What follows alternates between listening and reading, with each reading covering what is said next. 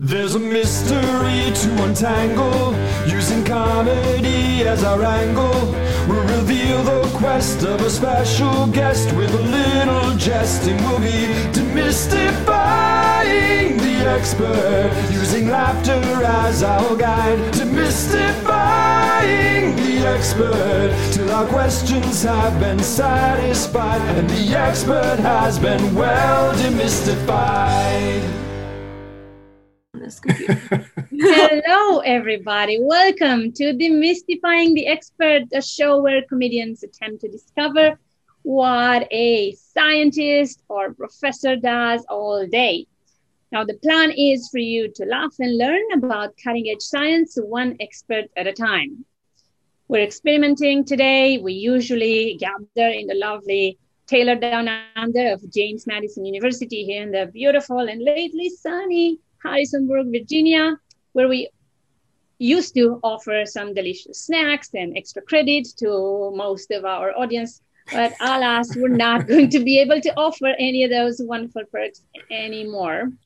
Um, anyway, I am your host, Anca Constantin. I am a scientist and a professor here at JMU. Uh, anyway, I'm almost constantly looking for signs of accretion onto, of matter onto supermassive black holes. Uh, and I know I got into science and you're looking for laughter now, but don't go away just yet. This is not going to be a lecture, it's not going to be a quiz. I am here with a lovely team of improv comedians to deliver laughter, all while we are demystifying the science led by a new expert who's a really old friend of course going to learn about the human that makes that um, top-notch science possible. From what I know, this is basically your chance to hang out with scientists and comedians at the same time because this show is serving hard science on the comedy plate. Um, I don't want to get all the hopes high, but it is going to be an amazing show. And you won't even know that you are learning because we're doing this through a series of games, which um, I wish I could say, uh, you, dear live virtual audience, especially you, dear live virtual audience, are also invited to play with us. It just we just don't didn't figure out how we can do that. Anyway, if you are listening to the recording of this show later on, thank you so very much for tuning in on uh, either our iTunes channel or on SoundCloud where you can re-listen, of course, in case you might have missed something or wanted to make sure you have the right facts, science, scientific facts, or the right jokes. Um, and also check out other past recordings as well. So, uh, without further ado, I think we are definitely, definitely ready to uh, take it away. Uh, here is the panel of the three comedians that will tackle today's expert and their science. So, from the crew of locally and organically grown, the one and only new and improved JMU comedy troupe who has been successfully bringing laughs to JMU and now to the whole world ever since their founding in 1998. We have tonight, drum roll, drum roll, Quinn Harkrider. Quinn, are you there? I'm here. Hi. Yay. All right. Uh, Quinn is a sophomore chemistry major from the Lone Star State. That mm-hmm. could be far away as far as I remember. Uh, but don't confuse her for being a cowboy or a cowgirl. Uh, anyway, when uh, when Quinn isn't in the lab pretending to be a mad scientist, uh, you some of some of the people watching us right now might have recognized uh, that she's actually in a lab right now, uh, right? Pretending to be a mad scientist. She, so when she's not doing that, she practices the lethal art of the bow and arrow, uh, which is also called archery. Yay! Applauses, virtual applauses for Quinn. Quinn, you want to say something witty, a few words? oh, say something witty. Um, get a um, get a ice broken. The ice broken. I am right now a STEM major, I guess and I'm really nervous about being on this podcast and saying something stupid. So that's about it. Uh, that all that nervousness is going to make things um, sweet. Let's do it.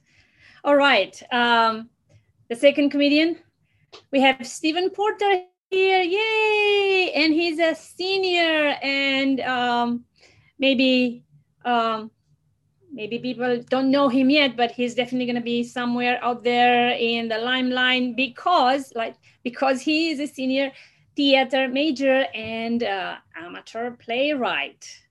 In his free time, uh, you can find him running a game of uh, D&D. Does that have something to do with the dragons and the dungeons? Uh, yes, Dungeons and Dragons. There you go. Okay. I'm just an astronomer. What what do I know?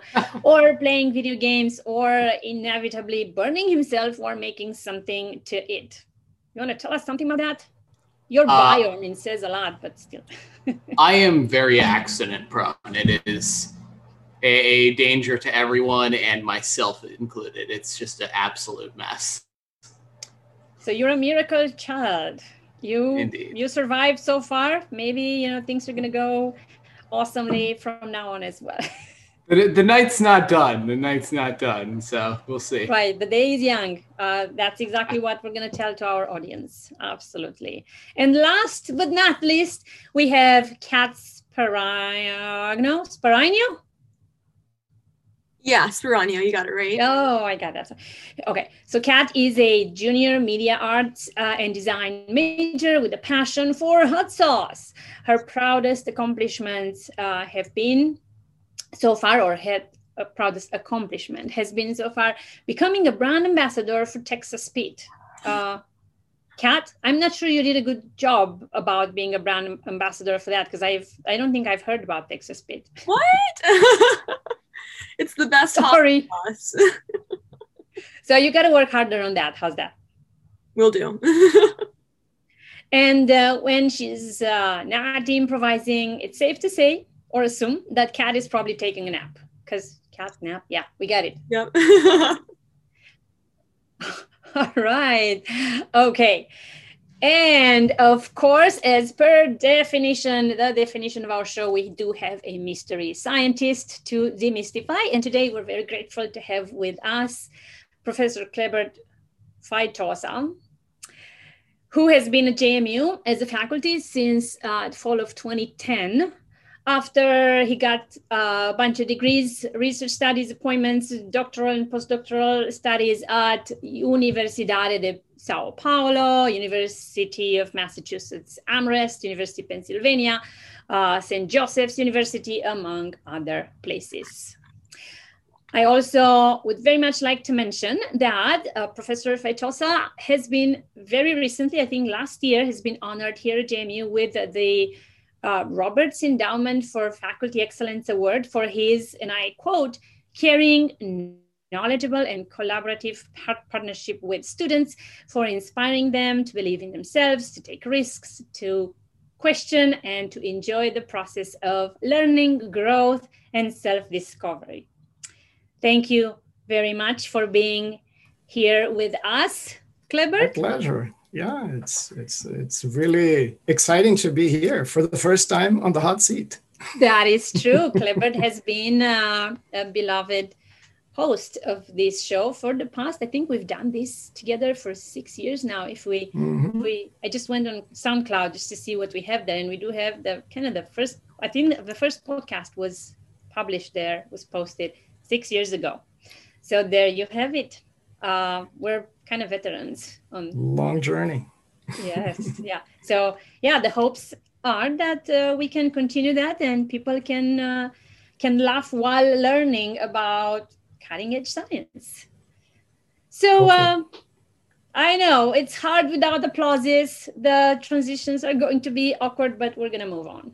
So there you have it. We have a mystery science professor whose work and life are here all open for us to get demystified um, so before we uh, start with the games, because yes, we promised everybody games.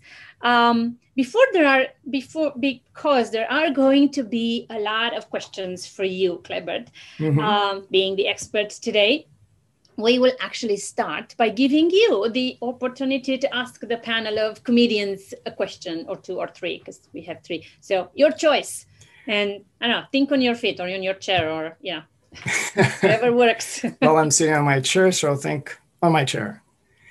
Um, yeah, we have uh, you three here, and uh, at different stages in your career as a college student, I would probably ask you what was the most memorable uh, thing that has happened to you in college here at JMU. Share with us. I'll go first. Um, I think the most memorable thing for me was getting on to New and Improv'd. Um, I was a freshman at the time, and obviously this was before COVID, so they kind of abducted me from my dorm room and took me to IHOP, and I was so confused and tired and in my pajamas, and it was just a great way to get introduced to the lovely people that um, I've, you know, been on a team with for the last three years. That's great, Stephen. Uh, for for me personally, I think uh, it was the first few weeks of freshman year. I was taking a basic acting class, and within that class, about every student had had some form of an emotional breakdown. Not like a bad way, but uh, get, getting into college theater was just a wholly unique experience. So that was just like, a, oh wow, this is really something else, huh?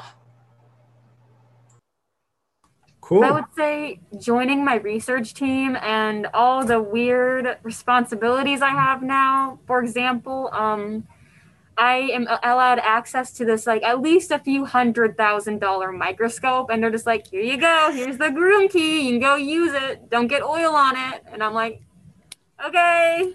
Make sure you don't break it, huh? I know it's like it'll be it'll be a few thousand dollars to clean the oil off if you get it somewhere wrong. So I'm like, "Okay, thanks. Yeah."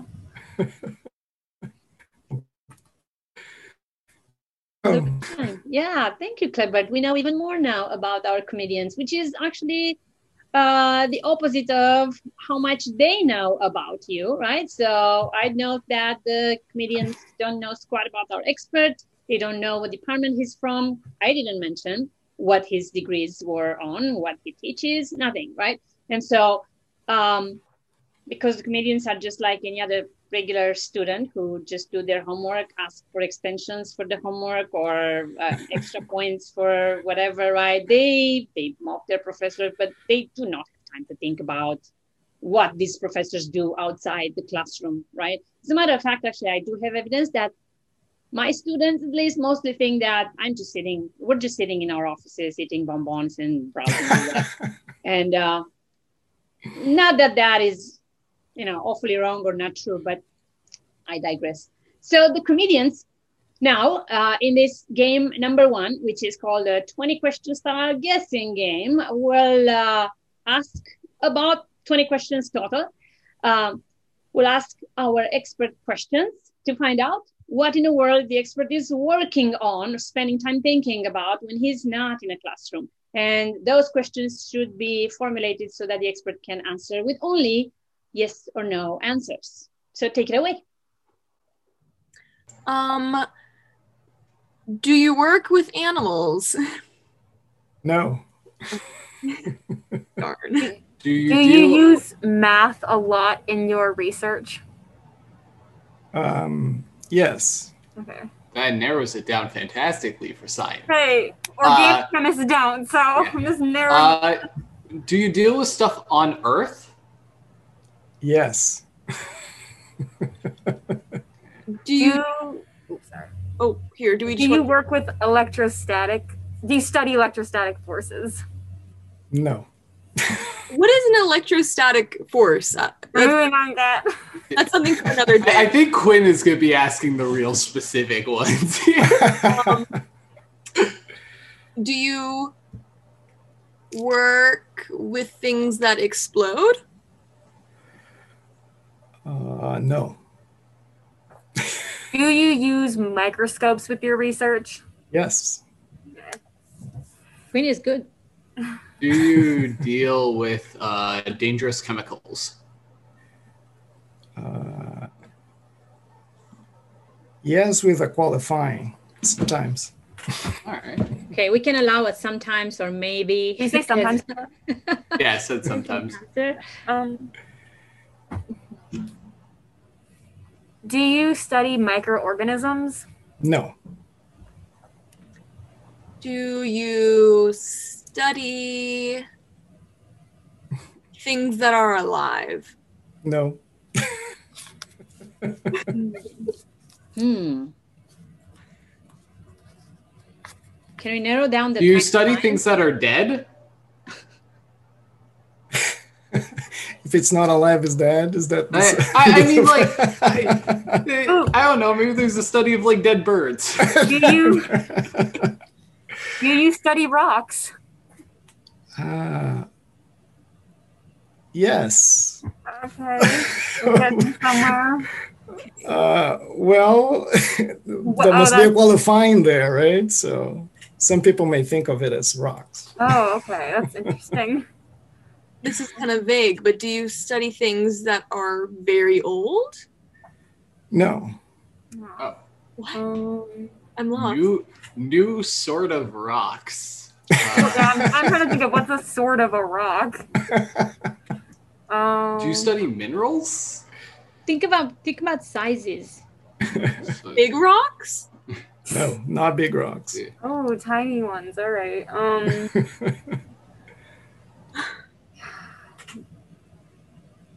What's the tiniest rock? I'm trying to think. atom? My, my brain just keeps repeating sand, honestly. yes, That's a big deal. Oh, what? There we Yes. go. There we go. Oh. I do study sand. Why? Uh, that's a not not a yes or no question. well, I can answer the why in just a minute. I know. Did you hear my question? I asked, Are you a beachologist? I would love if my lab was right in front of a beach, and we'll see why. I have everything I need there. for Are you my a marine biologist? I am not. I, I don't Did we hit know. the 20? Are there more questions? I don't know the term for sand-based. Yeah, I don't know where to Research? there. Sand-based research. Yeah, sand-based research. I, I, I, think just that's call that like a summer vacation. It is very technical indeed, right? So I think, uh, Clever, you can we can reveal that. Can What I go ahead a- and do it? Sand-based researcher. so uh, I study sand, but uh, sand is one example of a class of materials that we call soft materials.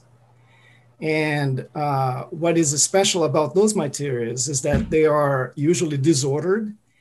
You find them in large quantities. They are microscopic. And the fact that they are microscopic means that uh, they don't abide by the same rules of molecules and atoms, right? Because when they interact, it's like uh, a basketball or a tennis ball hitting the floor. It loses uh, energy every collision that they have. And uh, be- the fact that they are disordered makes them uh, harder to study because they are not in some sort of crystalline state in which you can use X-ray diffraction to understand how they are structured, for example. Um, and uh, they have an interesting property. They sometimes behave like a fluid, and you can get you know sand in your hand and just pour out, right? So that will be like a, a, a liquid of sorts. But you can also make sand into castles, and that will be like a solid, right? The transition between that solid state and that fluid state is really the most uh, important aspect of my research. And uh, sand is one example of them, as I mentioned. But I also study um, droplets of oil and water, which uh, makes your mayonnaise. Um, so for these ones, I use a microscope, as Quinn asked, right? Because the droplets are really tiny, tinier than I can actually see with the naked eye. So I need a, a microscope to do that. In fact, if you open your refrigerator, you will find a bunch of examples of other materials that have more or less the same type of properties. Let Uh, them guess. Catch, Let them okay. Um, hot sauce? Hot sauce is an excellent example. Yeah. Uh huh. I I'm just so surprised that you can find a compare have a field that studies both sand and mayonnaise Yes. at the same time. they are the same thing in essence. They are disordered stuff uh, made of tiny, tiny particles. They are really packed together, except that in the mayonnaise, the grains are soft, whereas in the sand, they are like little rocks, right? So they're hard. And another stuff that I use that is that you can find on your refrigerator is uh, let's see. Would you like to guess or should I tell you? I mentioned already, right? Uh, uh, mayonnaise, ketchup is another example. One of my favorites is, is material that you can qualify it as foam. Whipped cream? Whipped cream, exactly. Whipped cream is, uh, and actually my favorite dessert is is a foam-based dessert, is mousse. Ooh. Passion fruit mousse is my my favorite dessert. Let's not get too hungry here. All these things are Hey, we can't ha- we can't have right. the- about you, right? Um, I bet we can find even more examples of this. um, special um, special Soft materials, right? yes, yeah, soft I was actually trying to avoid that word, but sure. Um, so well, it's not on um, the list there, so it- that's fine. it- it is on another list, but that's all right. okay. Um, so we can do that by exploring um, some of the um, media headlines, right? So, uh, you know, there are all kinds of articles about peculiar things that happen in the world, and it turns out that they actually have a lot of science that we might need help from the expert to be explained, of course, after uh, the comedians help us um, get a kick out of them, right? So um, here's how we're gonna do it. I'm gonna read a uh, a headline, but I'm gonna leave a blank or two in the in it. So you're gonna have to guess it, okay? And of course, um, you know, for for my comedians here on our, on our Zoom, I can even um, the new headline that we're gonna have to guess.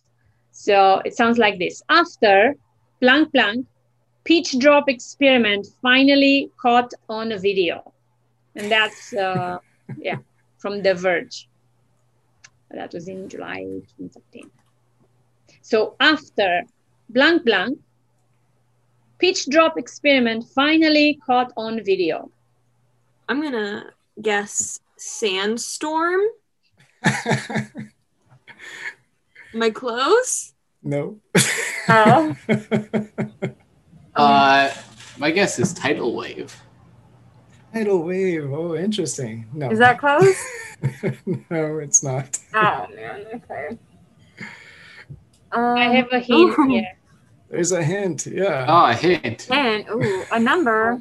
the first blank is a number so we have after number blank Oh, pitch drop experiment finally caught on video that's got to be a ridiculous number of attempts, right? Like 20 attempts or something? 20 attempts. Oh, that's interesting. Hey.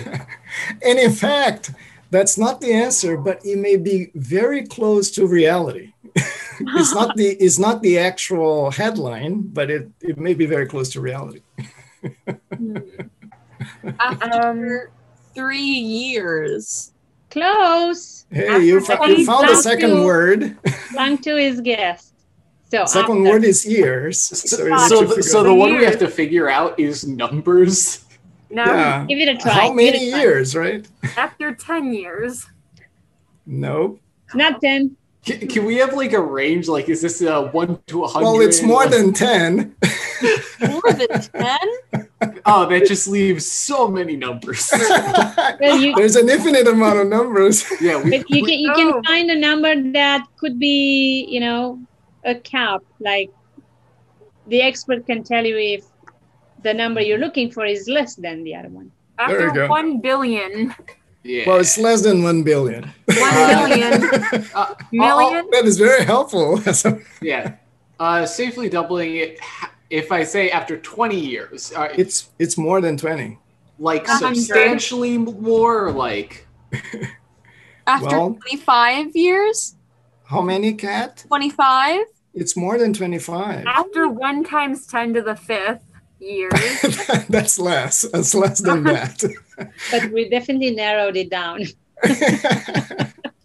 oh dear, there's still a lot of numbers. Okay, so Years? How many? what did you say? 50? It's still more than 50. Oh, seventy-five. Isn't Is it okay? Uh, to cut out some numbers, is it minimum triple, like above triple digits or above? It's below triple digits. Okay, cool. That that clarifies. That- That's that really exactly how the narrows it, right? scientists work. Yes. Even you nailed it. You Quinn need was to look. overshooting it by You need quite a to bit. look for the order of magnitude. That's exactly There you how go. things work. That's Ah. great. And Kat's last guess is the closest, actually. So far. okay. Uh, I'm gonna go for 80 years. It's like Let me. 56 years. 56. Yeah. Uh, it's more than 56. Is it 65? Closer. Closer. It's still more than 65. Oh, I'll tell you what it is. It's 69. Nice. So, okay, so Kleber, tell us what's so special about that 69 and Well, what, what look, do you, what this we, is this is the the story about? longest experiment uh, continuously running in in history. Okay, Uh-huh. and the experiment is uh, a funnel in which people put bitumen, and uh, at the end of the funnel, uh, the bitumen essentially is dripping. Okay, so like if you put some, let's say you put honey, honey in a funnel and you get drips coming off of it, right? Except that each drop comes off once every 13 to 15 years. it flows so slowly that since the beginning of the experiment in the 1930s, only uh, about a, a dozen of, of those uh, drops had come out. And uh, in, in 2013 was the last time that happened when they put this uh, uh, news there. And it was the first time they actually caught that thing in video. and you can actually go and Google that and see the video of the drop coming out. But it goes super slow. So, um, why is that inter- interesting and what is related with my research? Well, it turns out that, uh, you know, water flows, right? And honey does, and honey behaves just like water. But if you put honey on the fridge, the viscosity of honey will grow. It, it gets more viscous and uh, it's harder for you to spread on the bread and so on. Now, this is a material whose viscosity is so high that the, the time it takes for it to flow, it's on the uh, scale of uh, decades. So it is as if you are running everything in slow motion, very, very slow. Even the drop, you see the drop forming, takes days for the drop to actually detach, you know, makes that neck, but the neck is still there until finally, boom, breaks the neck and falls off. So it's a very, very cool experiment that is continuous, it's still running there. You can actually go on YouTube and see but uh, unless you run it super fast, the video, it, it's super boring to watch. So people model mathematically, like when the rupture happens and Yeah, they- how long it takes and yeah, there is uh, because there have been uh, about a dozen drops that came off. Uh, they they have an idea on average how long it takes. So between 13 and 15 years, you should expect the next one to come out. Dang, that's crazy. Isn't that crazy? and uh, so, and, and I mentioned this, but there is something interesting about those super viscous materials, right? You know, the glass that you have on your window. Have you ever heard that this is actually a fluid and not a solid? I don't know if you have ever heard that. So, it turns out that glass is a fluid of super high viscosity, so high that it takes millennia to actually flow. So, um, because the time scale in which the flow happens is so long, it's very hard to hire undergraduate students or, or graduate students for that matter, postdoc, they will graduate before you see anything happening, right? So you have to find other ways to understand those materials that flow on those long, long time scales. So another material that behaves more or less the same way are the emulsion systems that look like mayonnaise for us, right? And uh, the, the granular systems that we have. They have a transition to a glassy state that is similar to the transition that you have on the vitreous glass. if you take uh, the silica that makes the, the glass uh, that is in your window, when you heat it, heat it up very high, like a thousand or more degrees, it is actually a liquid. But when you take it off, it hardens relatively fast, right? So with a small change in temperature, the uh, viscosity skyrockets and goes like 10, 15 orders of magnitude in a very short window of temperature. And that nonlinear behavior, right, that super huge spike in, in such a short uh, range is what it's really where the, the physics is and where we are, you know, we've been puzzled and studied this for a long time. In fact, the glass transition of glass is one of the oldest puzzles in condensed matter physics. So nobody really knows if you wait long enough if the if the glass on your window will eventually sag and you know form a puddle at the end because nobody has waited long enough. So there is oh, this question: Is it truly a fluid or is it not? And there is there isn't really a way for you to test it. So oh, that's fascinating. I I'm glad we uh, we talked about this drop pitch drop experiment because I I think I almost forgotten about this. Uh, it is awesome. You should check. Google it. so why don't we try? Um, I don't know how quickly, but we can try.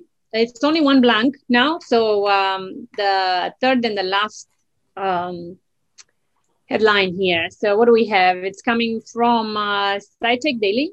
Um, the story was posted on December 15 uh, last year, so just a few months old. Um, and it sounds like this Space Travel Challenge solved with blank. Sand. Putting that out there. Last. No, it's not sand. This oh. this is this is a curveball. Mayo. Whipped cream. No. Ketchup. Hmm this would be hard to guess because we yeah. hadn't spoken about it at That's all. That's true. Oh, we can we can try some hints, like what what that thing is made of usually. Yeah, uh, it's it's another very mundane material Airbag. that you that you make it into a specific shape. yeah, that's a that's specific the material that you make it into a specific shape. Yeah. What would that material be? Sorry, my my immediate gut thought was that space travel challenge solved with like Play-Doh. That's, That's, a close. great guess, but it's not the answer.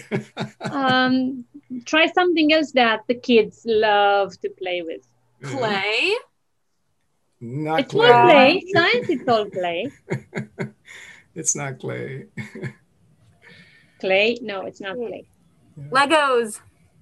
Hey, that would be fantastic, wouldn't it? the first Lego model, ro- or first Lego rocket. the first Lego rocket, yeah. Well, uh, that challenge, uh, we get inspiration on an old Japanese art. My. That's a good hint. Oh, origami. Yes, yeah. origami. You got it. Origami. got it. So this is yeah. Now, what is the relationship with sand? Right? You're gonna ask. I. Oh, because can no wait no you can't make paper out of sand. Um, hey. I'm lost. yeah. So uh, this is uh, to tell you the truth. This is a new area of research that I have uh, embarked on a few years ago, uh, mostly by the influence of a colleague that is also a soft matter scientist. And uh, the um, origami is one of those fascinating things, right? You take a, a sheet and you uh, fold it in special ways, and it, it, it gets not only, it doesn't not only make interesting shapes, but you can actually get interesting functionality out of it, right? So you can make origamis that uh, may pop up if you do a little thing to it, right? Or they may uh, um, uh, ch- change their shape naturally if, if you uh, apply stress in different places. And the cool thing about origami is that uh, you you usually start with one sheet, one simple thing, and you make a very complex uh, uh, stuff with it by just you know folding and and uh, uh, making that into some interesting uh, combination of steps when you fold. Now this specific um, the specific headline talks about how people figure out how to use a uh, origami shape to create a bladder that pumps fuel into rockets. And uh, in the past, NASA has tried to use balloons to do that. And you, I don't know if you know the that uh, uh, is used on rockets is very, very cold. It's in cryogenic temperatures, right? So the, it's liquid hydrogen and liquid oxygen and so on. And every time they try to use a bladder, uh, the bladder would crack and and uh, you know uh, fracture. So they, they were never really very successful into doing that. And those guys figure out that if you do an origami like with very uh, uh, thin uh, material, it would not crack, and you can get a an actual bladder that would survive the cold temperatures of of liquid hydrogen and, and liquid oxygen and so on. So that's that was the breakthrough. Uh, So. so As extra is, bonus, it looks like a beautiful swan as well. there you go. And the uh, and the the cool thing about origami is that it's also a soft material, right? Made of a uh, uh, you start out with something that has essentially two large dimensions and one dwarfed dimension, right? Which is a piece of paper. And as you fold, you create this 3D object that has very interesting functionality. There you go. Soft matter for you. Good job, people. That's fascinating. It's really cool. I'd love to see a picture of um, one of these origami bladders. They, uh, yeah. Well, you could share. I, I can share a link uh, um, later to you. Uh, yeah. The people watching on on um, Facebook could uh, perhaps just type space travel and origami and get the picture of the of the bladder that they created. So why don't we unfold this idea uh, now with our next game? Um, so the comedians will um, will basically take it on their shoulders to figure out what are all these scientists talking about. Because you know, language of scientists has a lot of kind of a, actually a vast vocabulary of specialists and uh, technical terms, and it also has a certain amount of jargon, which include commonly used phrases, which are part of the culture of you know this scientist or that, and um, they might mean different things, you know, for for specific types of, of science than they mean in your everyday life. So the word is plateau borders. Yes. And I'm gonna guess that has to do with soft materials and maybe like mountains. Nope. but it's a good guess.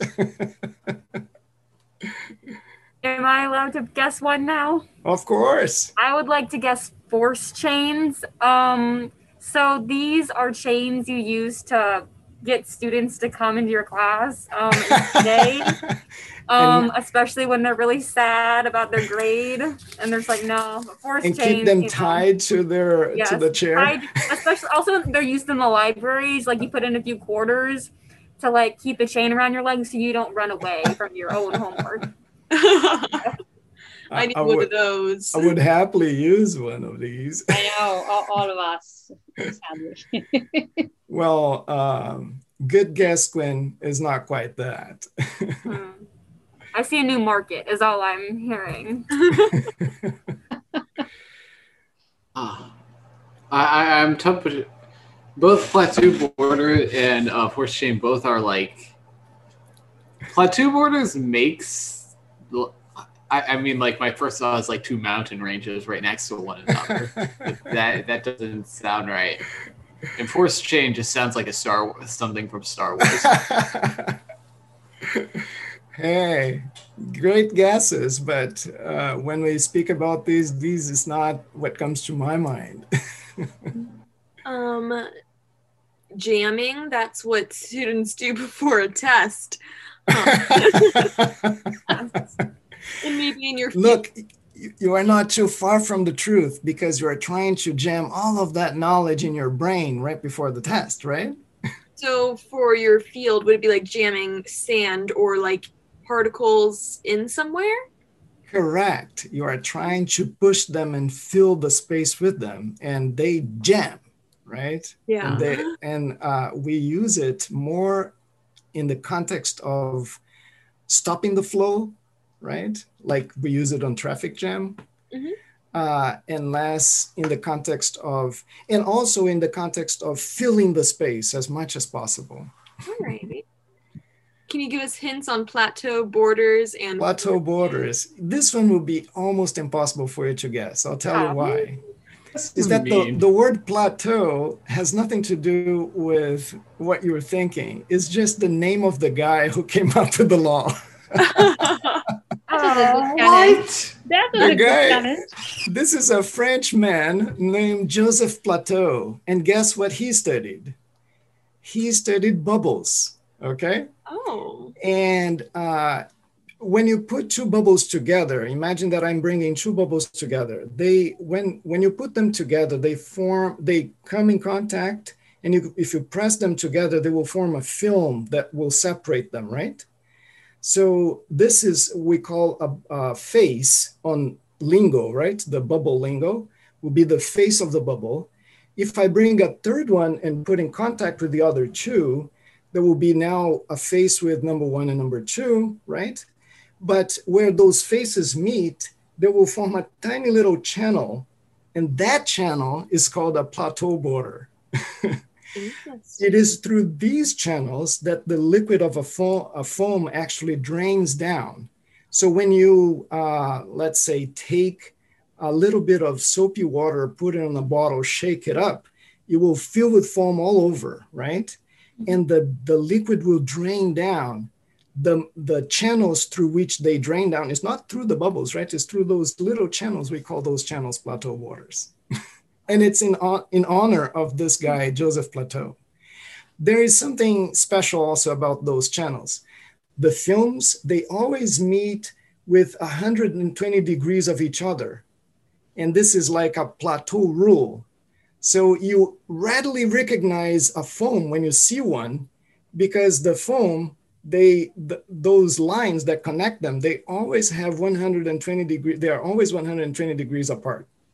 So we call this plateau rules for the plateau borders. Wow, that's pretty cool. um, and then force chains. Um, I'm gonna guess that has something to do with like when you heat up something like potentially glass, maybe the matter kind of forms a chain, which makes it more viscous. Using all my science words right now. or maybe it's like kind of same vein of using heat, but forcing two different uh, soft sediments together, like sand and gravel or something. Like you are not far from the truth. They learn so fast, don't they?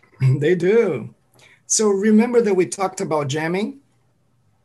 And so imagine that I have a salt shaker that is upside down and no sand is flowing, no, no salt grains are flowing, right? Mhm. Now imagine that I take a magnifying glass and look what's happening right at the opening. I know that each individual grain can pass through the hole, but none of them are coming. And what's going on there? What, what's happening is that you get uh, a bunch of little grains forming an arch that sort of uh, blocks the flow, right? And they are in such a way that it is perfectly dispersed to block the flow, and they support all of the weight of the other grains on top. It turns out that if you try to figure out where the force is for all of those grains that are on top, instead of being distributed uniformly throughout the entire salt shaker, they are focused on a couple of chains that we call force chains, right? So some of those grains are loose on the inside, but some are under very hard pressure and they actually support a lot of weight. And uh, is that, um, for example, granular materials, they behave a little bit different from water when you fill a container with them. So silos, when you fill with soybeans, let's say, right? Um, the pressure on the bottom does not increase with the with the, how tall the, the pile is, like water would, right? Water, the pressure in the bottom is proportional to how much water you have on top. And the reason you don't have it increases at, until a certain point, and then from that point on, it's constant on the bottom, even if you add more, because the walls of the silo are supporting the, re- the, the, the remaining weight by those force chains that distribute uh, the weight to the sides. And that's one of the main reasons why when you see uh, collapse of silos, they rupture on the sides which are not strong enough, oh. right? So, um, and that's connecting with that origami problem that we talked about. So, uh, a silo is like a uh, thin sheet put in a, in a cylindrical shape, right? Mm-hmm. And if you try to uh, collapse or, or apply too much pressure, you will collapse in a specific way uh, that uh, you can uh, have to, as, as a person that tried to solve the problem, right, figure out how you're going to put that thin sheet so that it will resist all of that stress that is putting under. And there are some origami shapes that may be more if more uh, uh, suitable to support all the weight of the grains. I connected grains with paper now. All right. That's a lot of science, Clifford. I don't know about our comedians, but um, I think it is it is time. We have many more. Of course, the experts provide quite a long list of jargons and acronyms, which they love. uh, if people want to hear about some more, uh, we can write love letters about them for sure. uh, so let us know.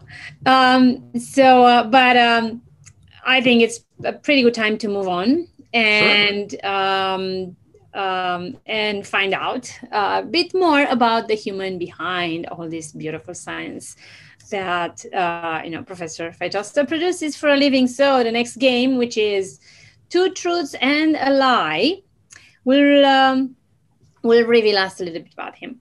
Um, just uh, to whet your appetite for what comes next. Uh, and also uh, for you to check out our podcast series available for free on iTunes and SoundCloud, um, whatever or wherever you find your your podcast. Uh, previous shows demystified a nuclear physicist who is a world champion at showing guppies, or a string theorist singing Bohemian Rhapsody, or a geologist who, guess what, passed his first semester of college with a whopping GPA of 1.04, or an astronomer who may be as well called the Trump of Charlottesville. So go, go check them out. Or a chemist who was banned from Walmart. We have wonderful stories, wonderful stories. So let's see what we can reveal about Clifford. Um, this particular little game runs like the following. So we gave the comedians two sets of three facts about Clifford's past personal career related life um, of which for each set, two are real and one is a lie that we made up. So comedians obviously will help us find, identify that lie. So uh, the stage is yours. And actually, uh, yeah, from now on, it's going to be a lot yours. uh, All right. Take it away. So I'll read the first fact. Um, number one in one of his travels, Dr. Feitosa found himself in New York City the day that the wreckage of the World Trade Center became open to visitation for the first time. He spent five excruciating hours nearly freezing in one line, sorry, freezing in line in the windy streets, waiting for his turn um, in the viewing platform. Right before his turn, Mayor Giuliani arrived with his entourage to visit the site it was a remarkable experience to see the ruins with the mayor of New York. As a postdoc, Dr. Feitosa went to Chamonix in France for a winter school about bubbles and foams. On the first day of the school, Dr. Feitosa took a stride to the nearby ski station, but to his great misfortune, fell on ice, broke his wrist, and had to wear a cast during all the 10 days of meetings, frustrating his plans of skiing in the French Alps for the first time in his life. All right. And finally, in the summer of the year 2000, Dr. Feitosa took a trip to Europe to celebrate the new millennium. There were many highlights of this memorable trip, including attending the final of the UEFA Euro Cup in Brussels, celebrating the French Open won uh, by famous Brazilian tennis player Guga in the streets of Paris, and seeing the Pope in person in the Vatican. Talk about a busy trip. Oh my God. I'm gonna. I don't know what you guys are thinking, but I think mine about the um, New York City one is might be the lie. I feel like that's almost too like unique to be alive. I feel like it's gonna be something really small in either mine or Steven's. Like he didn't break his wrist, he broke his ankle or something like that, you know? Oh, that's a good point. I, I, I'm definitely leaning towards B. I feel like making uh, meeting the Pope in person is just so out there that it had to have happened. That's He like- saw the Pope. He didn't meet him. Oh, okay. Still seeing the Pope in person, like that. That's That's so specific. It feels weird for it to be made up. All right. I think I agree with you, Quinn. I think maybe B is the lie, and maybe he didn't break his wrist. Yeah, I think it might be mine. I think he broke your ankle, Dr. Feitosa. Were we right? No, you are not. I actually No. broke my wrist when I was in Chamonix in France for a uh, winter school on bubbles and bubbles. I knew the school was real because Oh. you mentioned plateau. Um, yes, the school is real. It was really frustrating because I was really looking forward to skiing in the Alps, and I was walking around with a cast on my left hand, and uh, taking a shower was hard. To go to eat, I had to go down this hill, and it was icy. I had to go backwards because I couldn't hold on my hand on a cast. I had to hold with the other hand. I had to go Aw. backwards to Oh hold my it. gosh. And then uh, eventually, when I came back to the US, they had to actually do surgery on my wrist because it was not healing right. Oh, man. so it was very my frustrating. That's rough. So which one's the lie? Well, the lie is the, the trip to Europe. Uh, Ah, Stephen, you were right. You're right, Steven. was so so I actually did. I actually went to Europe in 2000. hmm and but here's what happened uh, the that cup that i mentioned there really did happen in brussels but i did not go there to see it. It was just a hassle for us because we couldn't get a train out of brussels because too many people were there for the final and then when we flew back to, to the US, someone said, Hey, do you know that this Brazilian tennis player got the French Open, won the French Open? I was like, Oh, I did not know. And I was in Paris that day, so I couldn't celebrate. And we did go to the Vatican, but the Pope was not there. so it was like all the opposite. Dang it. I'm sorry, Steven. But Yeah, I- right. I. Oh my God! You were just listening to me being con- so confident, so wrong. Um, yeah, lots of adventures. So, uh, um, time to actually for our comedians to go on their own uh, adventure because this is their kind of Time to shine.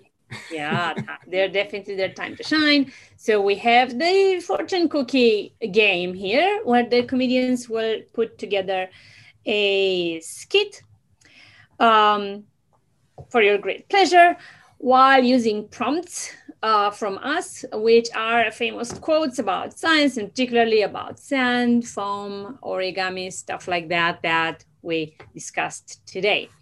So uh, I'm going to plant some of these cookies, uh, a few at a time. Uh, but hey, that's it. The stage is yours, Kat. All right. Um, if you guys don't mind turning off your guys' cameras, um, let me see if I can get the perfect so that they'll just see us. Um, Alrighty. All right. So um, we'll be doing a short scene, as Anca said. Um, and the suggestion is, I guess, Are we in a study group? yeah, study group. Okay. Yeah, sure. Um, man, guys, I'm in big trouble because I I did not study for Dr. Feitosa's exam, and I I should have used the force chains at the library, but I I totally didn't have any other quarters on my hand. Well, I mean, you know what they say, Kat? It isn't the melt in the head that wears you out. It's the grain of sand in your shoe. So Yeah. really, it's like kind of all your your fault. You didn't study. I mean, mm-hmm. Well, I mean, I mean, it's not entirely our fault. Look at look at the the review. The questions on here are ridiculous. What can you do with a paper of a piece of paper and a motor? What Well, kind of open-ended stuff is that? I have an idea. If we aren't able to get a good grade on the test, why don't we bribe Dr. Um, Feitosa with his favorite mousse? Passion fruit mousse, anyone? Could work. yeah. I wonder if um if campus cookies would take requests because like I don't know where we get that. Maybe at E Hall they have sorbets a lot. I could like you know. yeah. Um, but, But you know, no, nothing is built on stone. All is built on sand. But we must build as if sand were stone. So let's look up a recipe for this mousse, okay? Because we're definitely failing this test. Like that's happening. Yeah. So we gotta, you know, brown nose. You're a smart cookie, Quinn. You have more folds than an origami convention. All right. Uh, I got the recipe up online, and it just says when you blow away the foam, you get down to the real stuff. Okay, so we'll um, get the foam ready and then we blow it We- away. Yeah, we have to right off. Okay, well, I heard Dr. Feitosa talking in office hours, and he said that, um, you know, yeah, well, he actually said this really funny joke. He said, What do you call an hourglass with no sand in it? A waste of time, um, which I feel like is making a mousse for him. So maybe we should actually study for the content for the final. Um, but that being said, I also heard him mention that ketchup and mayo are also soft materials and they work very similarly to sand and funny enough um, similarly to glass Okay, Kat, that's like really um useless information and all. That might be a bonus question or something. So uh thanks for nothing almost. Um why don't you go starve in the desert actually? Like you're really not helping here. Hmm? all right Guys, tearing the paper means you've stopped believing in the infinite possibilities of a square. We are ripping our team apart here. Make a mousse, don't make a mousse. Go starve in the desert, Kat. Don't. Like, we need to work together. We need a plan. And I think I have it. We write our test with fruit mousse. We write the test with Fruit Loops. Yes. That way, it's both correct answers and a bribe. that's a good idea That's Um, true. That's true. jumping off that idea we could always just tear the test in front of him because tearing the paper means you've stopped believing in the infinite possibilities of a square um, and i think he will notice that and give us extra credit right I mean, yeah, I I think he would. He's pretty into those um that kind of stuff. I mean, fractal geometry is everywhere, even in the lines drawn in the sand. It's the circle of life that kids come in and bribe him and mm-hmm. barely pass his class with a C or a D, but It's It's really the weird life. to call it the circle of life and also talk about all the lines, isn't it? Mm-hmm. Well, you guys have Yeah. C's in this class. I got an A plus Wait, why what? did you get an A plus with all that glass talk? because I go to office hours When Ah. are his office hours? Tuesdays and Wednesdays. I assume, You but assume. yeah. Um, well, anyway, Dr. Feitosa is definitely my favorite professor here at JMU. I've learned a lot, and he actually shared with me this great quote.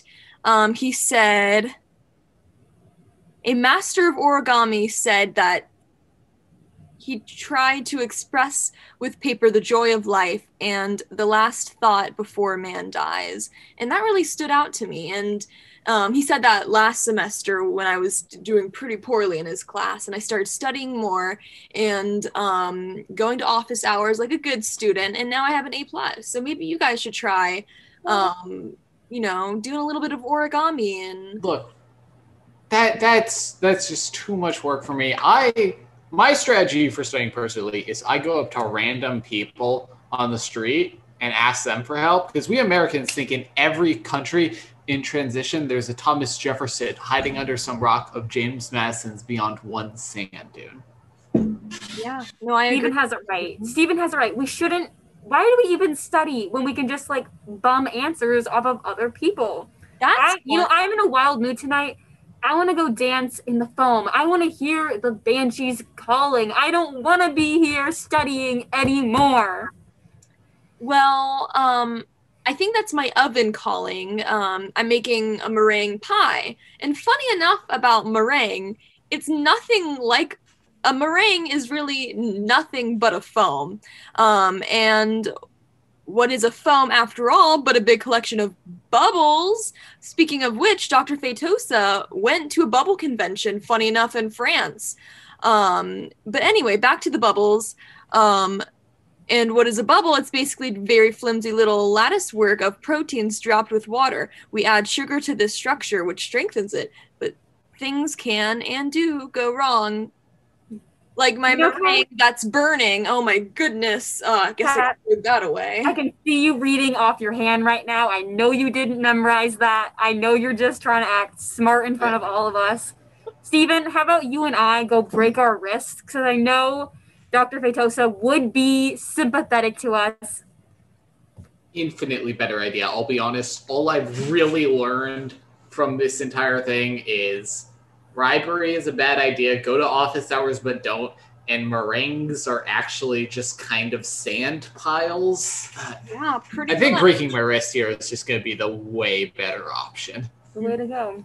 Well, so much for our jamming. Um, thought we were trying to get more information in our heads, but it turns out the information's everywhere and nowhere. Um, is um, there anything else we can do before the test? Do you think, or do you think we're pretty much doomed? I mean, you guys are doomed. I have an A in the class. Um, I do the extra credit as well. You know, I honestly would rather watch um, glass drip over the next billion years than be here for a second longer. So I'm just going to say that. Like, Fair Stranger enough. view. Well, um, speaking of things that drip, uh, I have to go right now because I want to see um, the pitch drop, and it's gonna drop in like 15 minutes, and it's the first time since like 2021. Or I don't know. It, it happens every 13 years, so it's been a while. Needless to say, so I gotta go for that. nerd. Yeah, you're going to be waiting another like 68 years. Somewhere between 50 to 1 to the power of 10 years to figure it out. You, you'll find out what one is eventually. Well, have fun repeating this class next semester because I know I'm getting an A. Sorry, I can't help you study. Gotta go. I'm so done with her cookies. No. Good grief.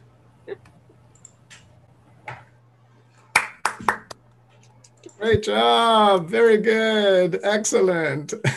Is that I how hope you have student fun. and study have fun. sessions normally go? of course. I liked it. Yeah. Very good. Of course, we can't throw chairs like we usually do, right? And No. a little more creative on Zoom. So, is there really that much dessert and food involved in your work, Dr. Feitosa? Look, uh, pretty much everything you eat at some point was either a foam or a granular material. Oh, Right? Wow. Coffee was powder. Uh, ice cream is a foam. And there you go. There's flour, grains, all kinds of stuff. And the applications to the research are vast and wide, right?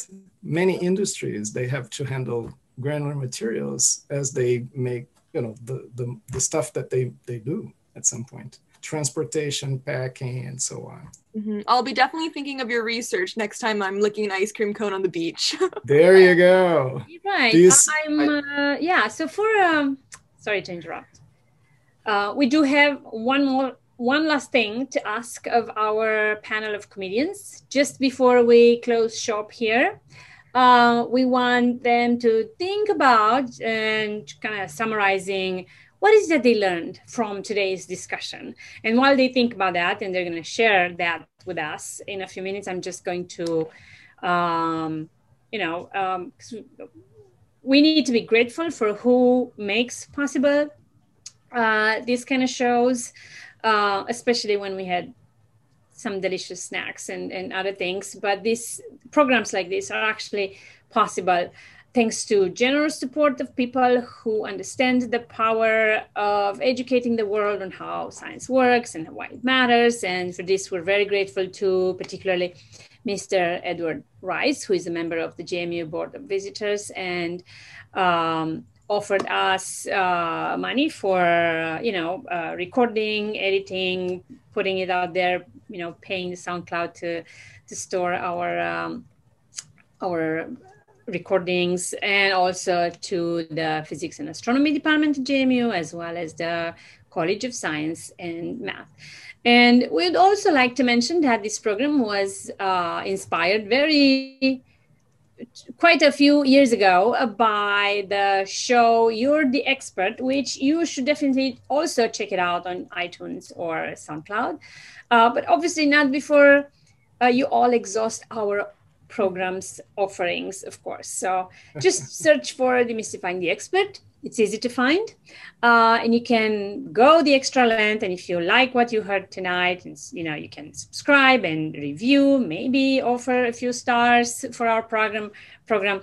So stuff like that. Uh, and we'll definitely, we definitely want to hear from our listeners. Uh, yeah, even with ideas or maybe have suggestions for other experts, especially now that the pandemic uh, taught us that we can reach beyond our beautiful valley for uh, for uh, yeah people who can talk about science and be excited about it. So uh, yeah, so that, that's what I um, had to say. Um, so let's see what our comedians have learned from today's discussion.